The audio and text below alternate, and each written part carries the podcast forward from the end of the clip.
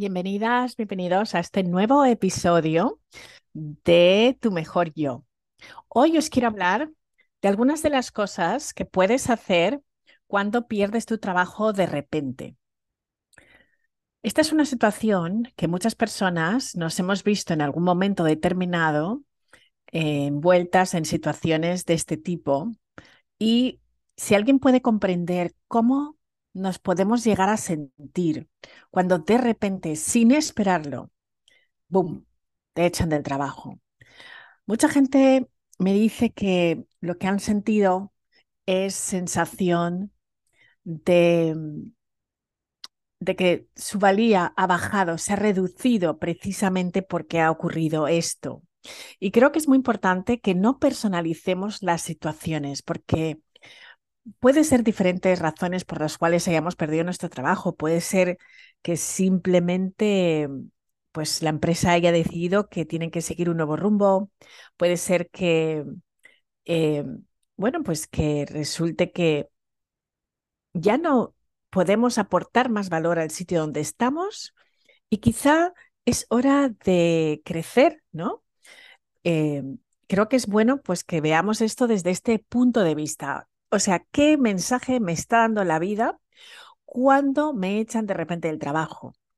¿No? ¿Qué es lo primero que solemos hacer? Pues lo primero que solemos hacer es ¿por qué a mí? en lugar de ¿para qué a mí? ¿No? Nos hacemos esa pregunta y esa pregunta de ¿por qué a mí? ya nos pone en la víctima, ¿no? Y yo creo que es muy importante que salgamos de ahí. Creo que todas las personas que hemos estado en esta situación es súper normal que nos encontremos unos días de emociones súper bajas, que incluso estés en descrédito. Yo recuerdo que los primeros días era como, de verdad, no me tengo que levantar para ir a, a mi sitio de trabajo, pero, pero ¿qué es esto? ¿no? Y, y, y la verdad es que es, es, un, es un tema que produce a veces, pues te deprimes, puedes estar con ansiedad, puedes tener ese tipo de, de emociones y creo que está fenomenal sentirlas. Es decir, no podemos negar las emociones. Esa emoción va a estar ahí y es una emoción válida porque viene a traernos también un mensaje, porque las emociones son eso, puros mensajeros. Y esto mm, realmente lo que tenemos que tener claro es que mm, no le podemos dar todo el poder a esta situación porque realmente el trabajo es solamente una parte más de nuestra vida.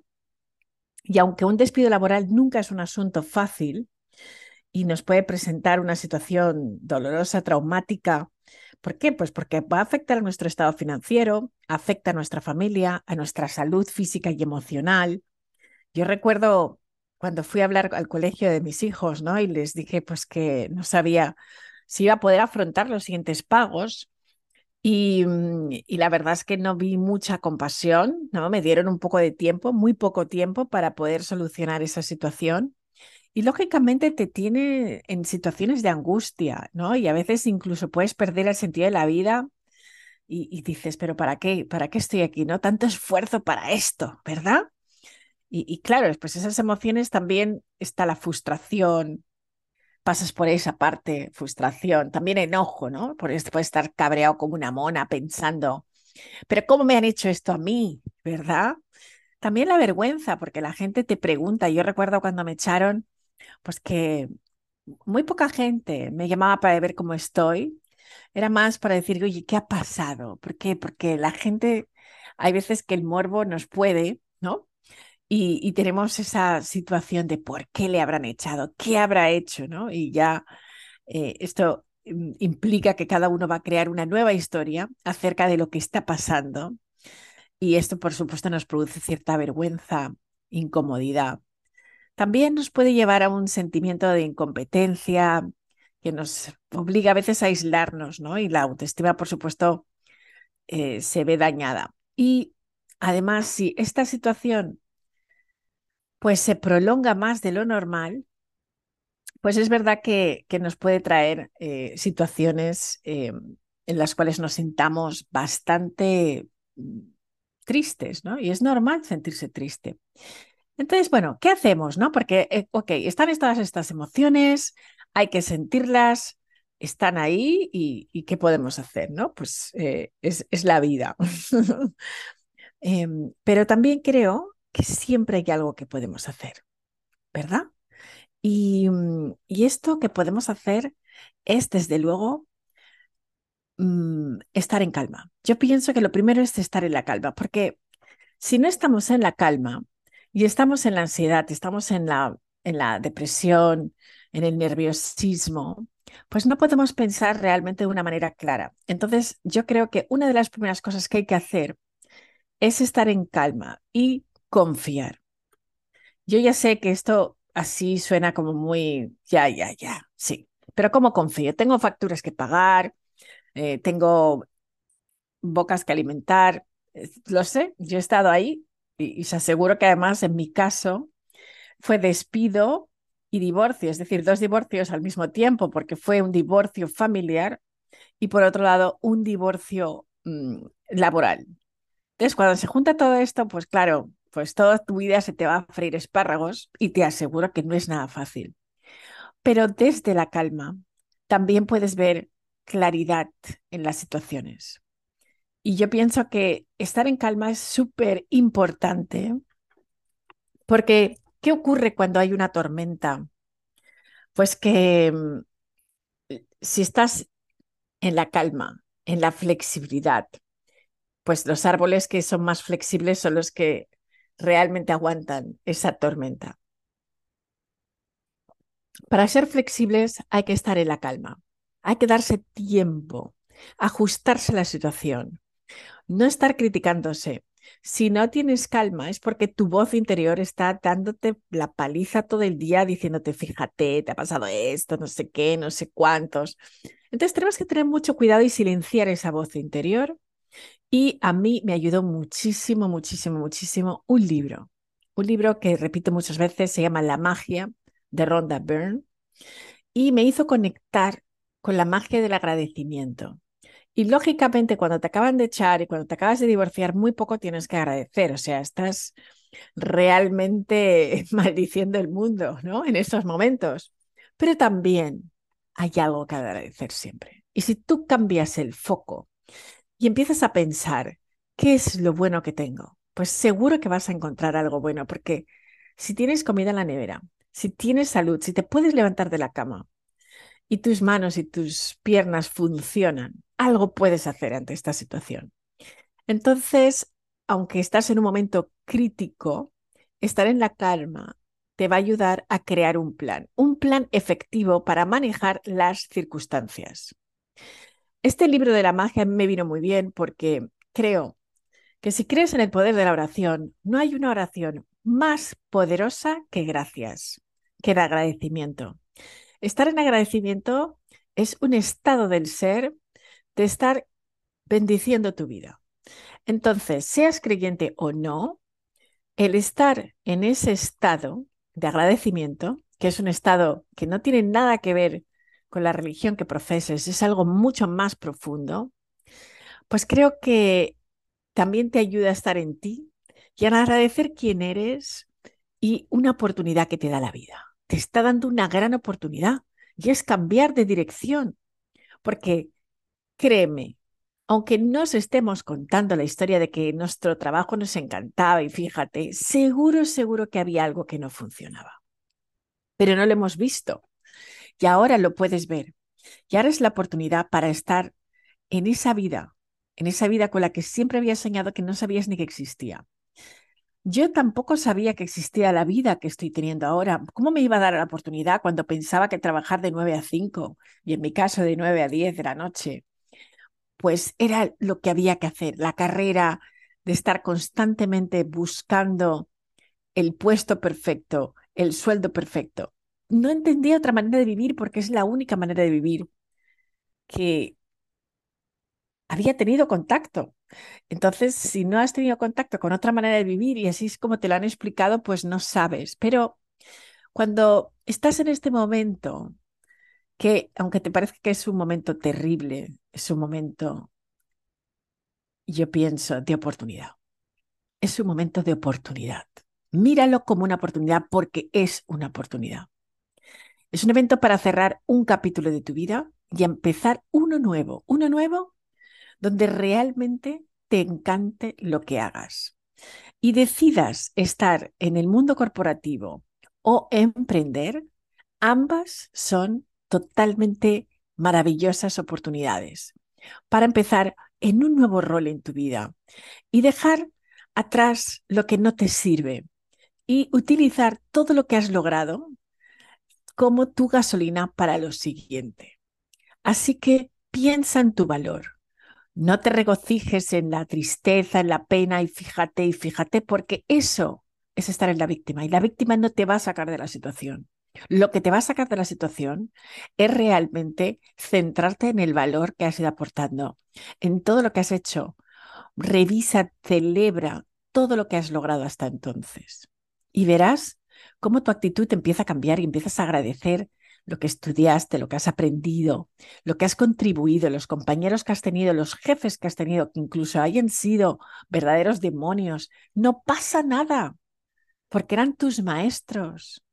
Y lo puedes ver así o lo puedes ver como que vinieron a fastidiarte la vida. O quizás lo puedes ver como que vinieron a hacerte crecer, que vinieron a sacarte de tu zona de confort. Hoy yo bendigo absolutamente a las personas que en su día me echaron, porque yo pensaba que iban contra mí, pero en realidad me estaban transformando. Y eso es tan poderoso entender esto en la vida, que este nuevo capítulo que vas a abrir ahora va a ser el mejor capítulo de tu vida. Y depende de ti, depende de ti, no depende de las circunstancias externas. Porque si piensas que las circunstancias externas son las que te han llevado aquí, quizás estás pensando otra vez que el mundo está contra ti, la economía, la política, el país. Todos estos argumentos son argumentos que no te llevan a ningún lado. Porque si fuera así, qué bien te hace pensar así. Dime, puede ser que sea verdad, puede ser que estemos en recesión, puede ser que no haya trabajo, pero qué bien te hace estar en esa narrativa. Cambia la narrativa, porque la narrativa cambia tu vida. Que sí, que tendrás que cambiar tu presupuesto, que tendrás que bajarte de la escalera donde estabas. Es posible, no pasa absolutamente nada. Reducir gastos tampoco es una pérdida importante, porque reducir gastos no significa que reduces tu valor. El que tengas que vender el coche, el que tengas que cambiarte de casa, yo dejé mi casa, me fui a un apartamento pequeño. Pequeño no, lo siguiente de pequeño. Muchas cosas pasan, pero eso no tiene nada que ver con nuestro valor. Yo pienso que realmente también vas a ver a las personas que pueden estar ahí apoyándote. Mira a tu familia, a tus amigos de verdad. Quizás tienes que pedir que te ayuden. Está bien. Eso tampoco te reduce tu valor. Es más, te hace valiente, te hace una persona que se abre a la posibilidad de buscar ayuda cuando la necesitamos. Y a veces la necesitamos. Que no es cómodo, claro que no. Porque todos buscamos nuestra libertad financiera, porque todos queremos ser autosuficientes. No hay mejor estado que ese.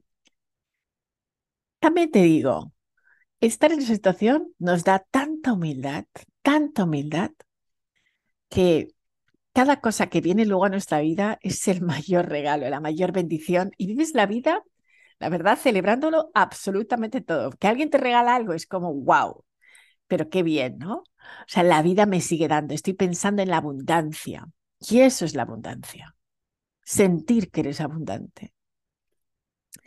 Por supuesto, si estás en un país donde hay beneficios de desempleo, pues también tienes acceso a esto.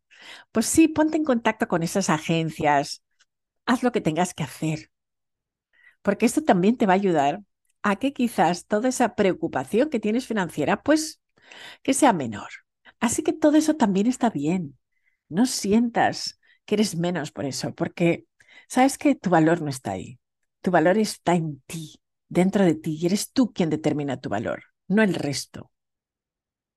Es una nueva oportunidad para que actualices tu perfil de LinkedIn. A mí me encanta esta, de plataforma, me encanta, pienso que es una herramienta espectacular y la utilizo mucho. Y yo creo que está muy bien que la optimices y que además lo hagas desde esa nueva historia.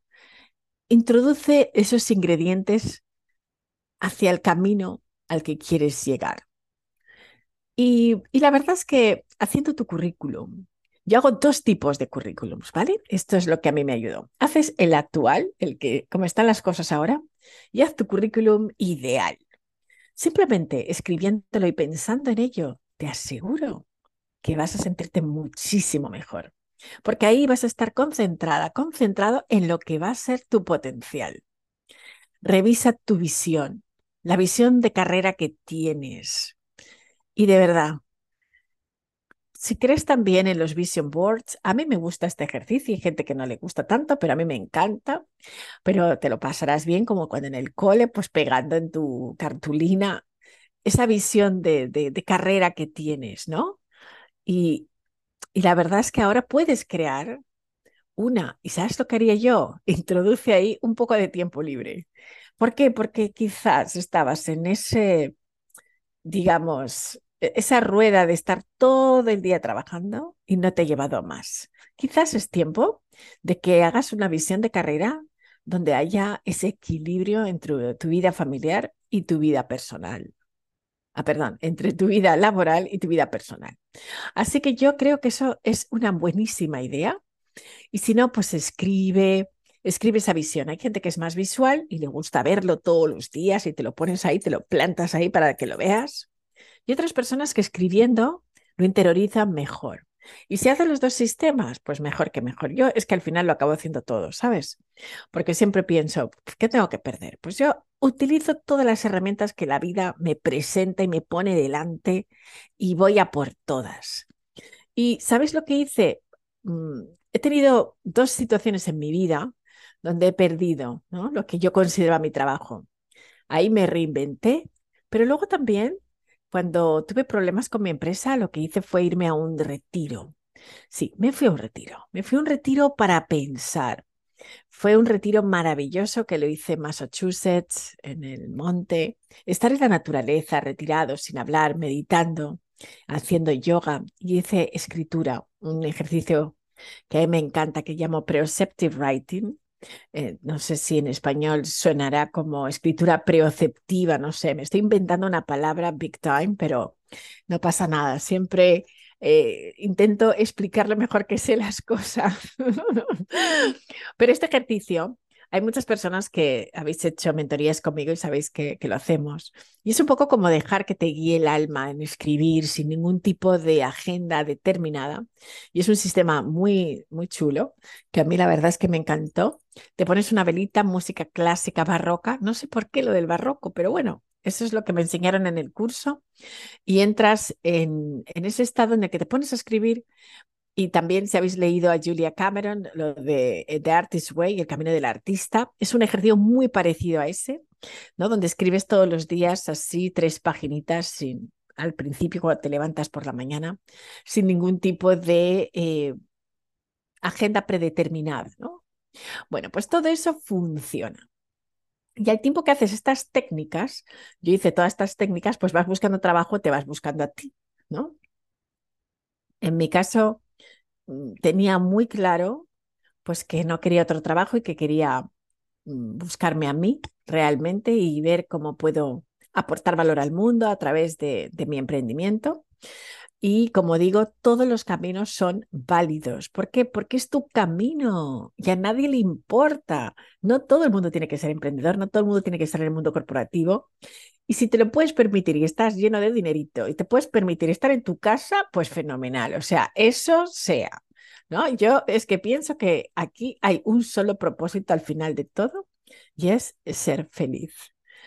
Así que, bueno, otra de las cosas que puedes hacer cuando estás en esta situación es actualizar y hacer un upgrade de tus habilidades. La verdad es que no hay mejor momento en tu vida que cuando no estás trabajando, cuando has sido pues no sé, tan forzado a estar de vacaciones, ¿no? Pues ya está, utiliza esas vacaciones para hacer esa evaluación de tu carrera y ver qué nuevas herramientas, habilidades necesitas en este nuevo camino. Y la verdad, no debes de decir, ay, es que ahora no tengo dinero para invertir en esto, en lo de más allá. Bueno, si no tienes, no pasa nada. También tienes un montón de contenido gratis porque vivimos en la era donde la educación es súper democrática porque de cualquier manera puedes acceder a ella. Puedes pasarte horas en la biblioteca leyendo. Hay fórmulas, todo depende en querer. Si quieres utilizar, porque tienes posibilidades de inversión, alguien que te, que te ayude a encontrar ese camino que quieres ser, hay un montón de personas que están ahí fuera, preparadas, psicólogos, coaches, mentores, que puedes utilizar, terapeutas, cosas magníficas, vete a un retiro, haz cosas para conseguir actualizar y hacer un upgrade en ti. Pues sí, o sea, vas a hacer una escalada increíble. Y si decides que quieres empezar un nuevo negocio, escribir un libro, empezar un blog, hacer un podcast, hacer cosas que te diviertan, empieza. Empieza, porque este es el momento. Yo creo que la vida ya te ha hablado, la vida ya te ha dicho, mira, ¿qué quieres hacer con ese tiempo? Puedes estar en la cama llorando, puedes estar todo el día mm, asaltando la nevera viendo Netflix, puedes hacer esto, o bien puedes empezar a ser tu mejor versión. Yo te invito a que seas tu mejor versión. Bueno, esto es lo que te quería contar hoy. Si estás pasando por esta situación, te puedo asegurar que vas a salir, te puedo asegurar que vas a salir mucho más fuerte, vas a ser resplandeciente, brillante y con un magnetismo que la gente te va a querer contratar. Y que si quieres emprender, la gente va a querer trabajar contigo. Hazte ese magnet, ese imán para conseguir tus sueños. Depende de ti. Y todo empieza por ti, siendo tu mejor versión. Quiérete que todo está bien. Bueno, esto es todo por hoy. Muchísimas gracias por estar aquí conmigo. Este ratito que me dedicas a escuchar para mí significa todo. Y como siempre digo, te quiero. Y ya sabes dónde estoy. Si te interesa hablar conmigo, pues ya sabes. Y de todas maneras, eh, que sepas que te espero en el próximo episodio. Chao, chao.